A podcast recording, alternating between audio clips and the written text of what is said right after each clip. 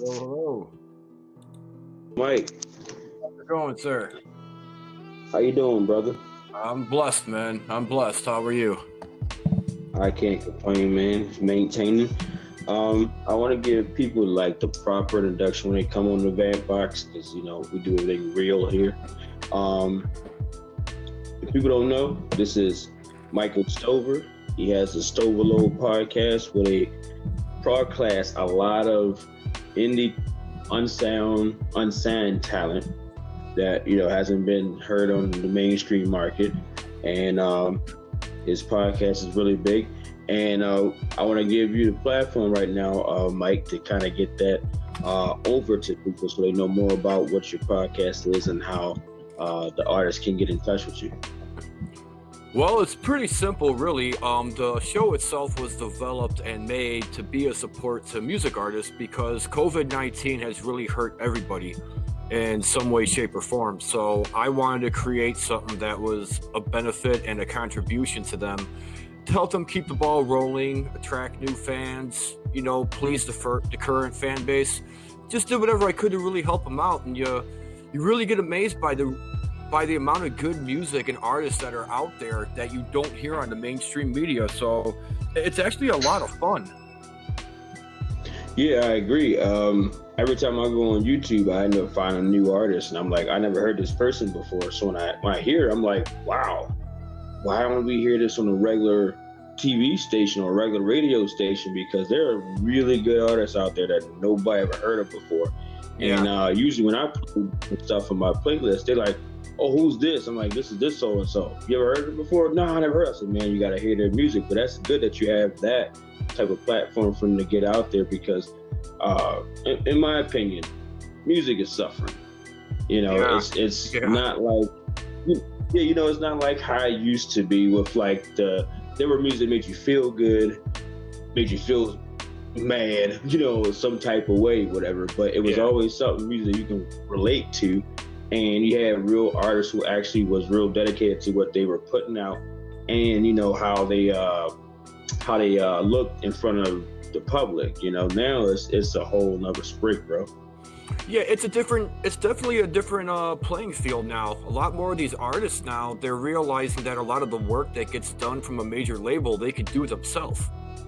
So those artists are called DIY. So those guys, I mean, they take on a lot more, but they don't have the obligation to have to really answer to anybody. So that is a benefit to it, but it's also, I don't know, maybe a little bit of a hindrance or a setback because a major label has a big reach. But that's really the only difference. Right. And I mean, nowadays, I listen to more independent artists more than I do mainstream artists because mainstream, it's the same stuff.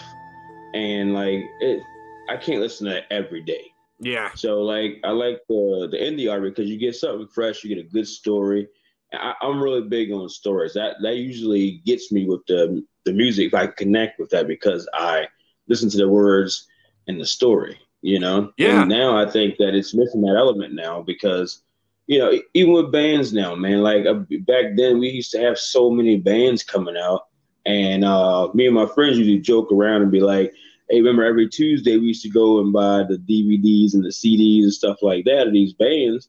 We used to even watch like the live box sets, you know? Right. Just because these bands were good, they were all bands, you know?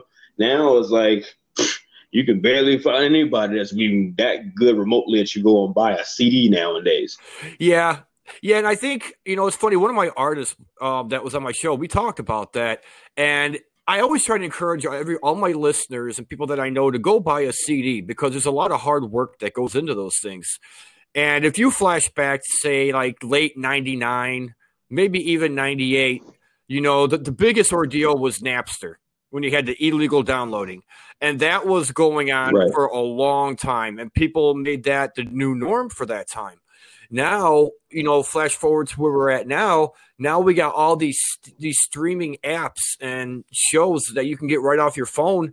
And these poor artists, you know, they grant permission to get checked out. But people figure, hey, I could just like them on Spotify or Pandora. I don't need to buy the CD.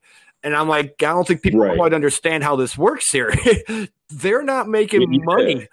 They're not making any money using those apps. They're just getting noticed and heard. The money comes from the CDs they make, the T-shirts, the merchandise, you know? And that's why I try to convey to you, because it was like one of the biggest girl groups back then was TLC. Oh, yeah. And as popular, as great as they are, and they was back then, like, they wasn't making any money. Like, you know, Left Eye went and broke it down to where you could see where they were getting pretty much robbed, you know, for what they were doing. Pennies on a dime for nothing, you know? And, like, a lot of these people now, they see the videos, the glam and everything, and they're like, oh, I got to get that, I got to get started. It's like, it's not like what you think it is, because there's a whole other process that some of these people ain't aware of. So when they get into these businesses or these groups or these record labels or whatever like that, it messes up their whole psyche, because what they went in there with ain't usually what you're going to come out with, you know? Right, right. Well, that's what people tend to forget is, like, what you see in a video, that's entertainment. That's eye candy. That's most of the time a music video was supposed to pertain and relate to the song itself. And like you said, you know, a lot of music these days, a lot of them don't tell stories. You find a lot of good storytellers still in country music. You know, you'll find some really good stories in there that'll tug at the heartstrings, which is good. You know, but in other places, though, it's not so much. But nowadays, you look at a music video and a song, and you sit back and look at it, and you're like, what in the hell am I listening to? Exactly. Don't worry, Cardi B. We're not going to refund you. Well, you know, you know what? As crazy goofy as that woman is, I actually kind of have a little soft spot for her, man. I don't know. Maybe it's I don't know. Maybe because she just has a comfortability with herself, and I was like, it kind of gives you a little bit of a laugh too, even though it's music. She can still give you a little bit of comedy too. You know what I mean? And I think that alone is the reason why people mostly gravitate to her, besides the other stuff that she was known for.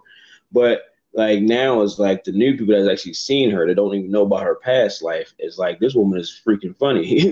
I know, right? Whoever thought that from a porno in the Willy Wonka Chocolate Factory at the same time in a music video. People, man, I was like, where do they get these ideas?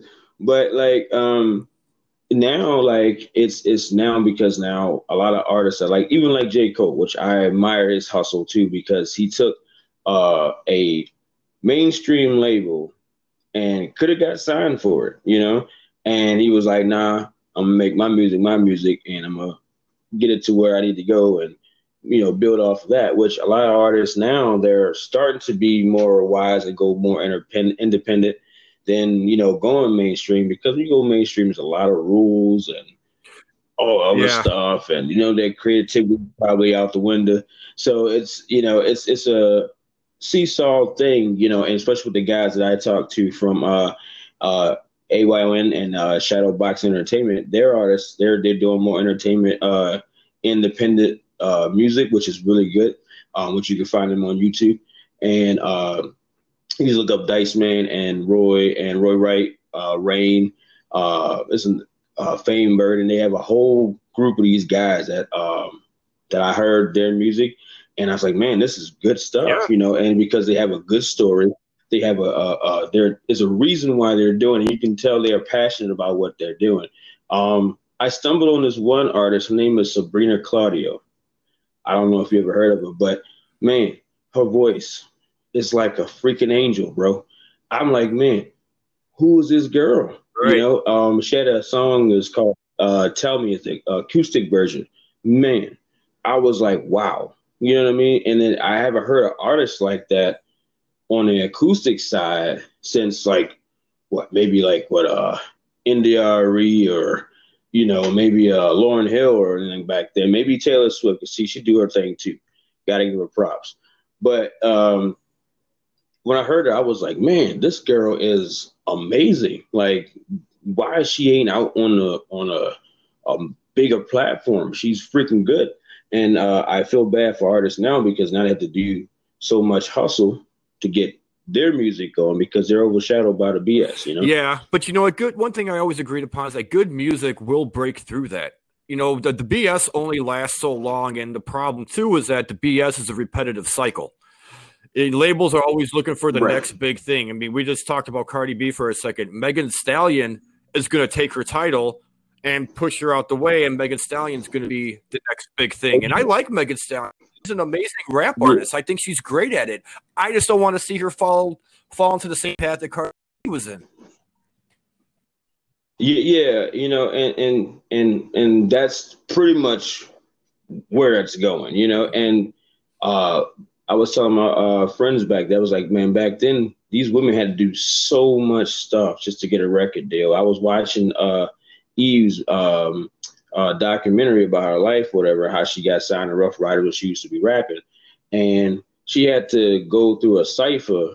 If anybody don't know that, it's a rap battle with like everybody in the Rough Riders group to get that signed contract, you know? And I was like, man, you probably couldn't even know the pressure that she was probably feeling at this point. Now, all you gotta do is look good, gotta look decent body. You can hold a note. All right, cool. Yeah. Whatever. Yeah, that was about it. You know, and the thing, the trash is just, it's me being a fan of music, I hate it. But if you want my honest opinion, you know, I hate it because I'm not getting the artist. I'm getting what they want me to have, right. You know? And I think it still robs the fans, number one. And because I went to go see Sevendust down here in Baltimore. Nice. It's this place called Sound Stage. Yeah, and man, I saw them twice. And both times I saw them, great. You know, great music, great set. You know, they were really interacting with the people. It was awesome for me to see that because, you know, Sevendust is one of my favorite bands. But exactly, they're great, you know. And I was like, man, that to be able to just so like from high school till now, I'm still listening to Sevendust. So like when I get to saw them live, I was like, man, this is crazy. They're right there, you know, and the music is really good. I'm glad you brought them up, though, because they have a song off their, not their most recent, but the album before last. And we're talking about all the BS out there. And they have a song called Not Original that was on the airwaves. Right. I love that song. Is amazing. It is. It is really amazing. I love it, man. Like, that's definitely on my playlist. Right, you know, and we looked a bit the better bands back then. We had like Linkin Park, Korn, Disturbed, P.O.D. Stain was real good back then. And then like you know, System of a Down. We had the deranged ones. We had the okay, I gotta listen to this a couple times, get what they talking about type bands. But then you have the ones that were like heavy, like the Slipknots, the Mushroom Heads. You know, they were really like, oh man. And we had all different varieties. I mean, now it's all emo and punk. And I'm like, man, I'm just so tired of hearing about people cutting their arms. Yeah, it was funny you said that because my last guest in the show, Eric Durbin, he's the lead singer for Hairbanger's Ball. And we were talking about this, and he brought up a good point, like what's really defined as rock these days. And it's the platform and the genre – the way it's identified as rock has changed so drastically. Now it's like 21 Pilots and Mumford & Sons are considered rock. And it's like, no, no, that is not rock. Right. That's what I'm saying. Like, you mean, I like the other bands too, like the Metallicas, the Cures, the Pink Floyd's, Pearl Jam's, you know, old school stuff too, because you can't have the new without the old, man, you know? So even then, like I told them, like, they had made blues, which were, you know, Negroes made blues because that was the music that they had to, you know, cure out their playing back then. But then eventually rocked into hip-hop, where hip-hop was more so of, it was our expression, you know, what we was going on in the street, in the hood or wherever like that. We made our voice known, like, hey, and we basically was trying to get the next generation to say, hey, this was our life. We don't want it to be your life. But somehow they took it and switched it around to where now it's glorified now. So the point now they have all this extra stuff. And I don't get with the marketing nowadays, because like one thing works okay, but now it's becoming redundant to a point where you don't really want to listen to this stuff anymore. So I mean, and even with the bands, like I've been trying to find like good bands and stuff, and thank God you gave me your link to your podcast to listen to other people and stuff like that. A really good refresher, because Lord knows, like that's what we aim to do.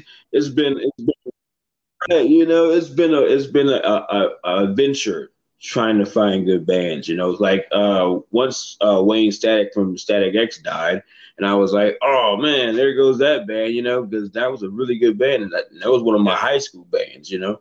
And I mean, now it's just that I think music needed a refresher, and they have to let these artists be more creative and not give us that what idealistic artists, quote unquote, because nowadays people don't even play instruments.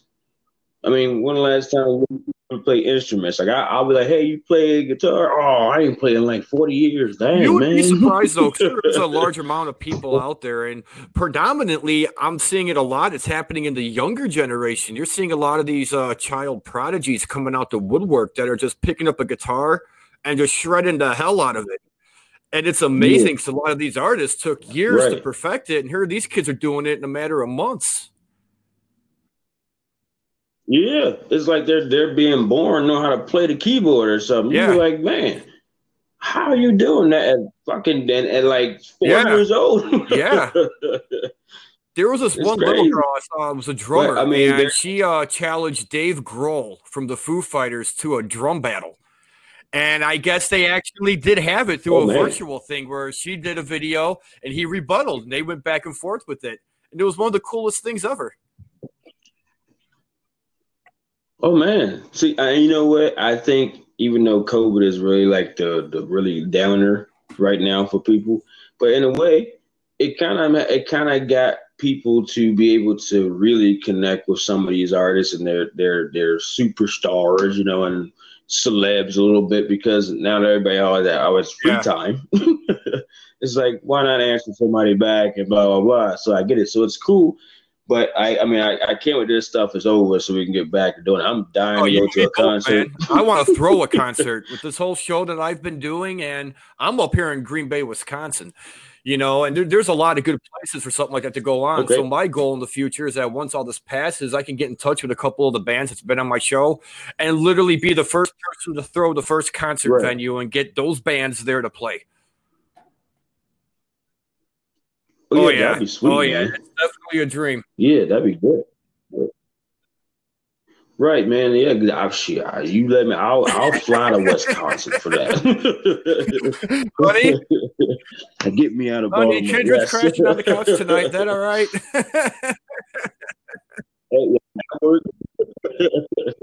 That'll work for me. Saving a whole I mean, I feel you though on a lot of this though, but, man. A lot of the rap game and the R&B. There's no such thing as R&B anymore. We can just accept that now. But the rap game's not the same, man. But man, you know, I see a lot of underground guys that are really good though. That I see like NF, Tom McDonald, Screw, Crip. You know, I watch a lot of these guys that are underground, and it's like Mac Lethal's another one. And I watch these guys, like these guys are really good, and they're telling stories, they're play on words, and the way they're using their words. Now this is real rap, and those guys are amazing. Right. Yeah, and I like I said, my the guys Dice Man, Roy Wright, and all of them from Shadowbox Entertainment. Like if you check them out on YouTube, they got a whole list of videos, and they got a couple stuff on a couple albums on Spotify that people can check out too. Man, really good stuff, man. Like it's a different refresh, because now like I can feel like I can be a fan of music again with this stuff, you know, and The more I like to see very passionate people about, like if it's playing a guitar, a keyboard, I don't care if it's a banjo. Like if you can rock it, cool. You know what I mean? Yeah. You can make some money.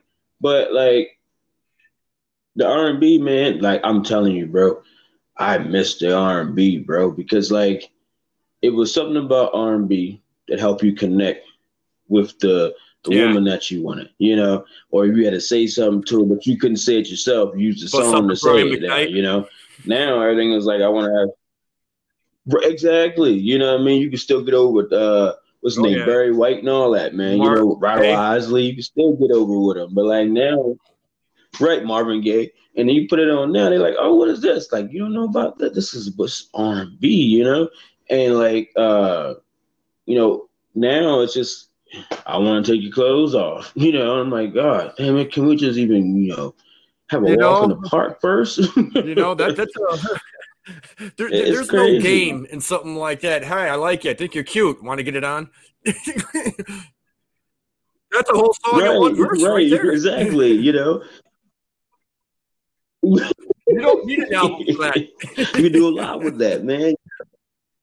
Right, you know, just a little bit here and there is great, but it was a thing for us. Like we could do so much with the R&B that we had, and then the R&B made you feel good. You know what I mean? Think about that time you met that girl that you fell in love with, or at least the girl you broke up with. You know what I mean? Stuff like that. It gave you that moment to kind of say, "Yeah, that was a good day. That was a bad day." Now I can honestly say, in my history, when it came to, you're talking about the good old days when you're when you wanted to get a girl's attention before the internet. You know, you put that effort and time into making mixtapes off the radio, or using all those cassettes and having to use that double-decker radio and having to record and hit pause and having to time it and everything while you have another cassette on the other side of the radio. You know, those were the days right there when you made mixtapes for a girl.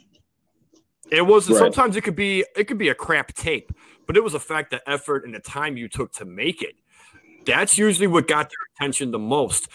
And I can honestly say, thinking back, I think Casey and JoJo was the top of my line when it came to, like, when I was in my teens, I wanted to send something to a girl.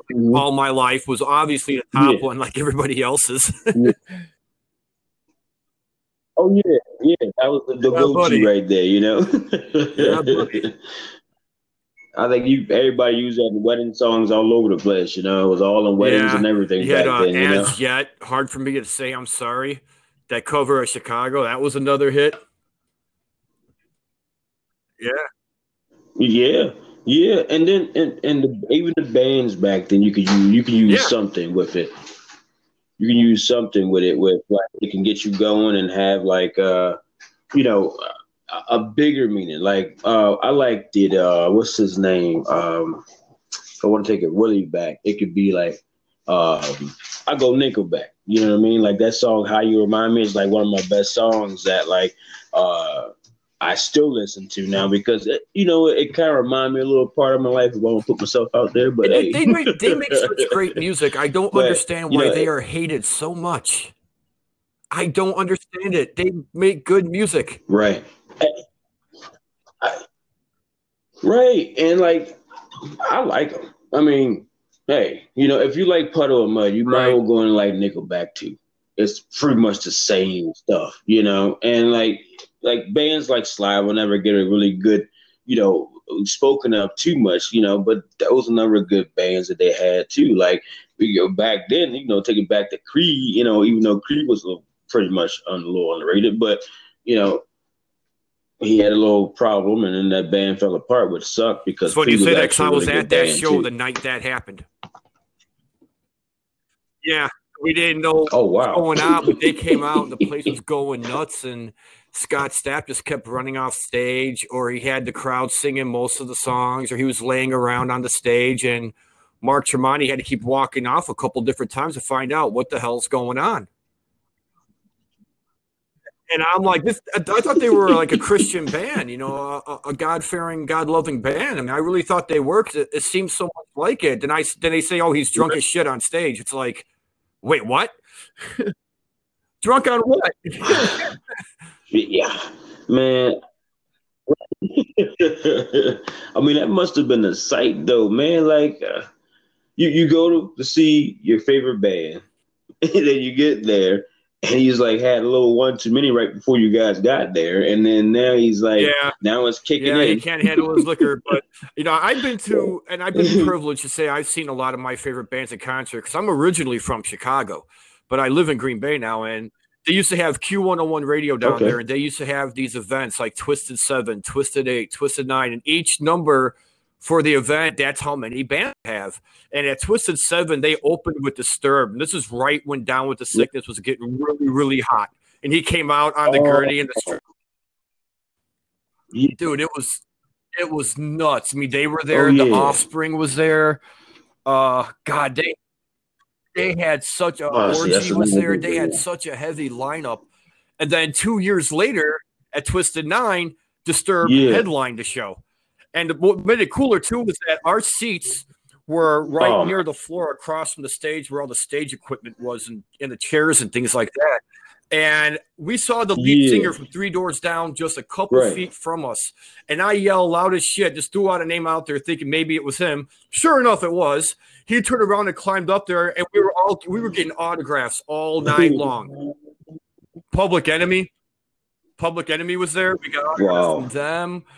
Wow. Yeah, I mean, it was amazing. Yeah. I got lucky and got the bassist from Disturbed before the event even started because nobody believed me that was him. I said, put a beer on it.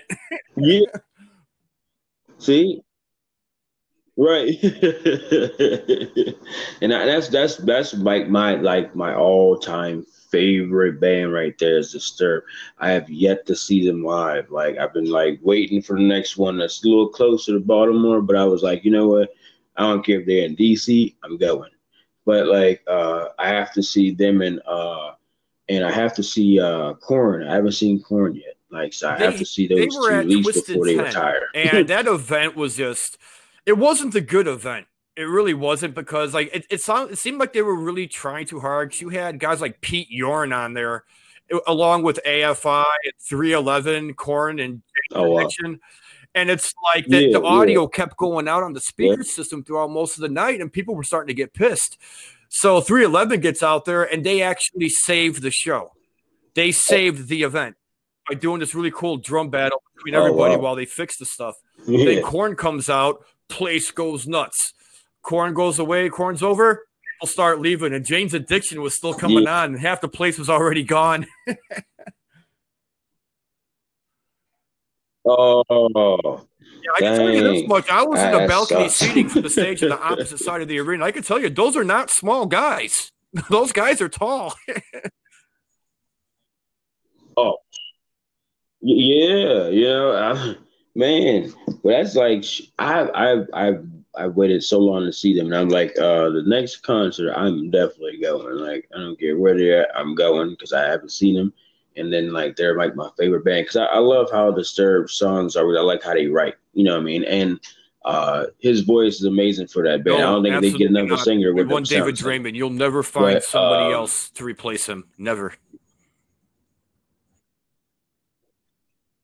Right. And, you know, and then, like, when they start losing – and then when bands start losing the original singers, I was like, oh, they're my bands now because – sometimes you get a nice rebirth, though. Sometimes you're given like a rebirth when you bring on somebody new. You know, you get a new sound, a new way, but they're not that different from the styles of writing. Yeah.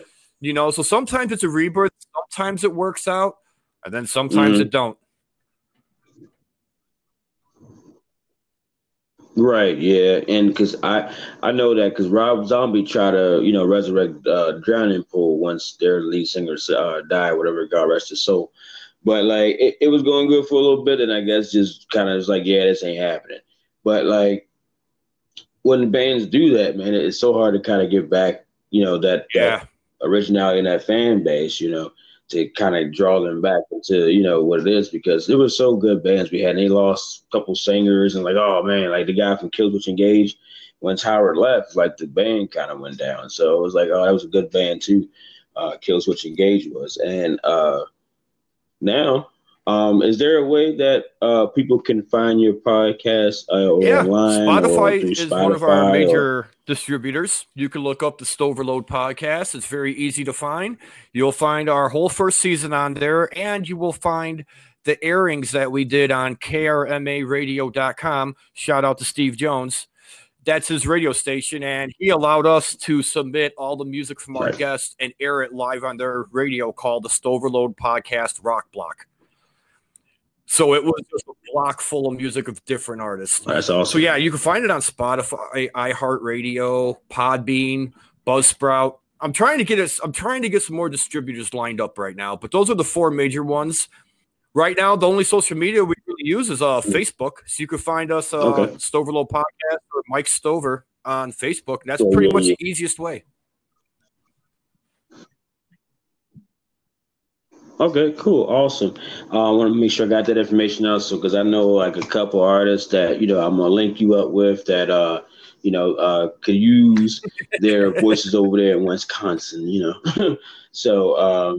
Get a little bit of Baltimore over there, so I'm gonna get with you on that. But yeah, I'm definitely gonna bring you on again, man, because since you have a lot of knowledge with all these other bands, and like I said, I might can even get you a conversation with someone from my boys over at Shadowbox Entertainment, and we can all be on this podcast and just wrapping it up and having a good time on here. So but I do thank you, Mike. It was a pleasure talking to you. Same here. Pleasure to meet you as well as that. And, Dave, yeah, I appreciate it, brother. So, Vampbox Podcast to the Stoverlow Podcast, we thank you for your time, as well as, hey, we can find us on Spotify, Anchor. You can find Kendrick Amari on Facebook, Twitter, Instagram, Snapchat, whenever I'm on it, because I'm hardly ever on it. But you can find me on there too. And I'll have this episode with Mike, and Mike's coming back for another episode later on in the future. And once again, bro, I thank you. I can throw a shout out real quick. Go see his wrestling matches. Oh yeah, you should. Most definitely. You're right about that. Tell them over there in Wisconsin. The only wrestler I do keep up to date with tab on, so I really don't like most of it anymore. But you're one of very few people I like. Oh, I appreciate that a lot, man, because I put a lot of work in what I do. So I really appreciate when people tell me, be like, oh, man, people are like, nah, man, you don't get it. Like, I really appreciate it because it's a lot of hard work. Well, that'll be a topic for another segment. This guy over. So, yeah, most definitely. I'm definitely bringing you on talking about that. We're going to touch your wrestling knowledge, my man. All right. But thank you. No problem, man. Well, thank you again, Mike, and for the Vampop Podcast. Peace. We see you soon. Check you later.